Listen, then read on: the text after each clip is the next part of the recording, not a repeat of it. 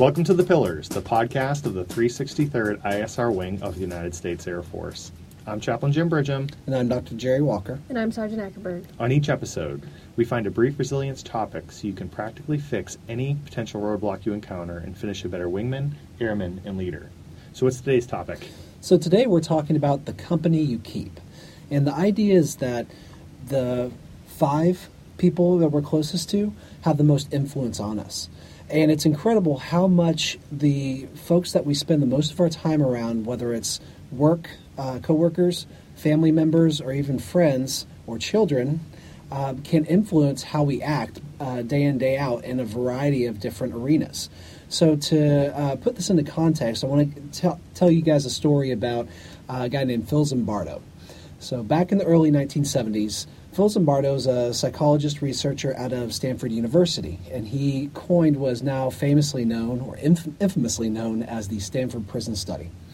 And what he did is he collected a, a group of males from the college and had them uh, sign up for a very vague description of a psychology study. And at this time, Phil Zimbardo had already gained a lot of notoriety throughout the campus as being like the, the guy who was on the cutting edge of psychology.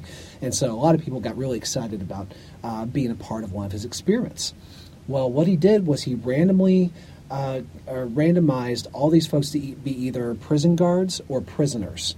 And then he had the prisoners actually arrested by campus police, brought into a makeshift prison that he actually uh, created and built in the basement of the psychology building, and then brought in the prison guards, gave everybody uniforms, considering what their role was, and had them just play out exactly what they thought their role was going to be.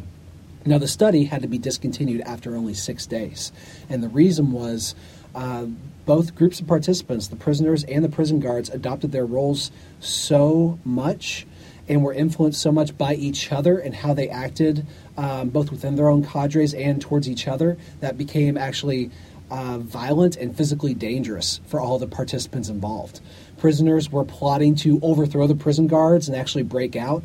The prison guards uh, basically had a god, god complex and were um, taking full advantage of the power with which they were endowed and actually um, emotionally, psychologically torturing, in some cases, physically torturing uh, the captives. And so at this point, they've lost all sense of self, their sense of identity as college students in an experiment. They actually adopted that role. And why that's important for today's discussion is uh, without that environmental context and without the influence of other people, those folks might not have acted that way. But it, it was because of uh, the people they were around and the influence and actions of those folks and the environment saying this is okay, this is normal behavior, that they were compelled to act in a similar manner. And for us, uh, we may not have something as egregious as uh, being put into a prison guard role, uh, but we have other power dynamics thrust upon us as well.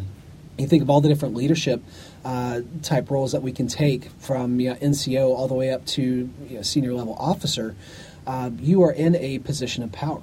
And so, if you see your fellow peers who are also staff sergeants, senior NCOs, uh, majors, lieutenant colonels acting in a certain way, then you're going to say, This is normal behavior, this is how I'm supposed to act. And so that becomes influential, very heavily influential in your actions with your, with your peers, with your subordinates, and so on.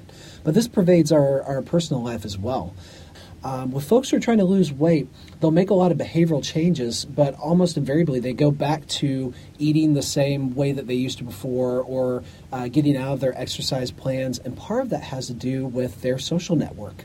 Typically, uh, more sedentary, heavier people will also have friends with the similar interests. Whereas people who are um, who have a fitness lifestyle, um, who are constantly physically active, tend to keep, t- tend to keep company with folks who are also doing those things um, which helps encourage them to maintain that type of lifestyle. So, anytime you make a big uh, behavioral or lifestyle change, sometimes it necessitates changing your uh, social support system as well, because for good or bad, they can actually draw you back to your old patterns.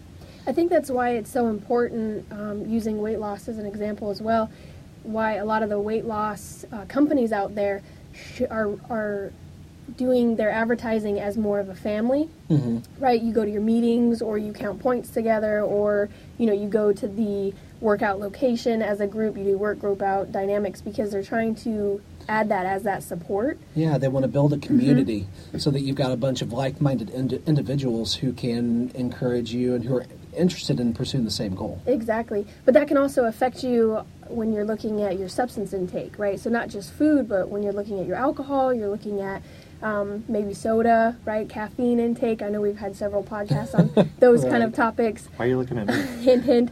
Uh, but in, when you look at your, your dynamics of your, let's say, social group, and you think you're the lightweight of your drinking group, that doesn't mean you don't have a problem. It just means they drink a lot more than you. That doesn't mean that you're drinking healthy. Right. So so you're the the person who's drinking the lowest amount of alcohol Mm-hmm. in your group. Um, albeit it's a 12 pack of beer a night, Mm-hmm. right? But you're like, oh well, at least I'm not as bad as some of my other friends. Yes. I've, I've seen this time and time again, and I'm sure uh, Sergeant Ackberg that you have as well. Yeah. When uh, working with folks who are, have a long history of abusing alcohol, or even uh, prior to military service, when I was working with people with hardcore drug addictions, uh, one of the most difficult parts about quitting or even cutting down from those substances was not changing the, their use of the actual substance. It was saying goodbye to all their friends Yep. and all those networks that they had developed. And, and that, um, I think, at least in my estimation, was the biggest predictor of relapse. Oh, totally. Whether or not those people went back to their old drinking habits or went back to using methamphetamine or cocaine was if they kept those other Mm-hmm. people who were also users in their lives. Exactly. Well, and that's where editing comes into play. Any good movie, any good podcast, God willing, is edited.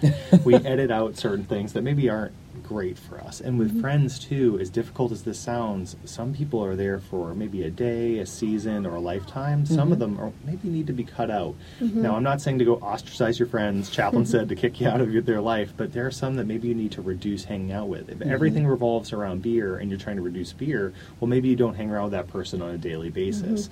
Those kind of choices, or if they're sedent, sedentary, I can't even say it. They don't move as much. Sedentary. Yeah, someday I'll use words. But they, you might want to hang around with your fit friends, people who are really living more of an active lifestyle. Those could be your priority. Uh, and and they become mentors and people who can point you in the right direction and enfold you into their community. And it's all about building those positive relationships. So if you uh, take a step back and try to have a third person perspective on your life and, and those major social influencers, uh, whether they be your spouse, boyfriend, girlfriend, uh, your your best friends, or you know the person you sit next to at work, and think about how that person is affecting you. It can give you a sense of is this person having a positive influence on me, or are they having a negative influence on me? Exactly. And one thing that uh, a concern some folks bring up is, well, what if I can't find 5 Well, you can always find five people to hang around with. One is through audiobooks or mm-hmm. books. When you're interacting with an author on a regular basis, that person becomes a part of your life. They're an mm-hmm. influencer. Listening to a podcast, this one, or there's thousands, probably tens of thousands of other ones, where you can interact with the podcaster, with interviews with people, in any discipline you choose, that person becomes an influencer in your life. Hmm. Those kind of choices. Uh, but we have to be careful because if we're watching TV that's overly negative, we're mm-hmm. listening to certain types of talk radio on the way in, that maybe it's sports talk saying, you know, your specific uh, guy is terrible, right? Well, that's going to get in your mind. It starts to influence you. So you have to be careful with what we're putting into our minds. That um, and one other thing that comes up often in these uh, kind of talks is you hear these stories like the prison experiment. We talk about the people who've gone through addiction. I think all of us have had anyone's had a struggle with that at some point in their life. But you think that's those people. This wouldn't affect you. Well, in my last job, we used to take executives and we would send them to a one week course where they show up and depending on what you're assigned when you arrive, you're either an executive, a worker, or essentially you're the working the lowest possible class. Mm-hmm. They take away all of your luggage, and you're just rationed based on your position in the society. Now, these people are executives in their organizations. They're used to getting whatever they want, whenever they want. All of a sudden, they're thrust into a situation mm. where they're forced to make decisions or almost function like prison guards of like, well, you're rationed this much food, or you're doing this because you didn't work. Those kind of things. And people are shocked at how quickly, after three or four days, they have completely adapted to the new society. Or devolved? Correct, and they have, and it's, Yeah. it, it is really interesting in the debrief section where you can think and listen to this podcast and think, well, it doesn't really apply to me. I can keep these friends; they're not influencing me. Well, the mm-hmm. fact is, they are. Mm-hmm. So just step back and think, like, what's what are the primary influences in my life? Are they positive or are they negative? Are they helping me get me to where I want to be in my life, or are they sending me in a direction I don't want to pursue? Yeah. And, and you can try to be positive and optimistic Um, but if, if the m- most of the people around you are really negative, they're really angry all the time, um, or they're really fearful to try new things, that's going to have an effect on your ability to, to be positive. And in fact, um, if everybody around you is absolutely miserable, it can make you feel pretty sad and maybe even almost depressed as well. And so it's not that you can't reach out to folks like that and, and try to help them, but uh, maybe limiting the amount of time that you give to them, the amount of influence you allow them to have over you, and spending more of your time with the kind of folks that you want to be like uh, would better serve your emotional and mental well being. I agree. I think the biggest thing is to kind of figure out what is your dynamic in your social group. What hmm. role do you play? Are you the constant caregiver? Are you the one that everybody comes to for advice? Do you feel like everybody takes, like they're like they take your energy, right? Or there's no reciprocity. Exactly. Or is it an even flow, give and take, right? I support you, you support me. You know, what is that role? And by figuring out those five that are around you and kind of that relationship, I think it can help you decide, you know, who maybe you need to lean more towards and who you need to lean maybe less towards to kind of have that healthy network. Absolutely. And Chaplain, from your perspective, um, I, I see this playing into our spirituality as well. Um, the the faith group that you keep, and if those five people uh, that you surround yourself with are are big into their faith, or or you know, have very strong religious beliefs or non-religious beliefs, whatever uh, whatever it may be, that can influence you as well. Yeah, and that's where it comes in. If you're a Christian, for instance, to find a church that fits you. I feel like denominations are a lot like ice cream. Um, we all have kinds that we like and ones we don't. My father loves pistachio ice cream. I really don't at all. So for him, he might like this type of church, he might like that type of church, or this type of faith group. Well, find one that fits you, that is appealing, that has a supportive group of people that are all going to help you to spur you on to the goals you want to achieve in your life, whether that's your family goals, personal goals, etc. Have a group that's supportive for you. And when you find that, lock in, go, make it an intentional process to show up and be present and let that impact you and it will. It'll make it you more positive. The key thing though is just like anything else some organizations could be negative and bring you down. Mm-hmm. Well if that's if that's every week for you maybe it's time to check something else out. Go check out a different organization a different faith group but something that's going to grow you encourage you and it's a bunch of people around you that are just going to when you need it like a, a fist bump or high five that they're there like you can do this. That's what that's what we all need. And that's something that helps um, you know from a spiritual perspective well, on that note, we want to thank you for listening to The Pillars, the podcast of the 363rd ISR Wing of the United States Air Force. I'm Chaplain Jim Bridgham. And I'm Dr. Jerry Walker. And I'm Sergeant Eckerberg. Until next time, if you need us, please reach out to us on the global address list. Finally, we want to thank you for what you do for our nation, and we hope you have an amazing day.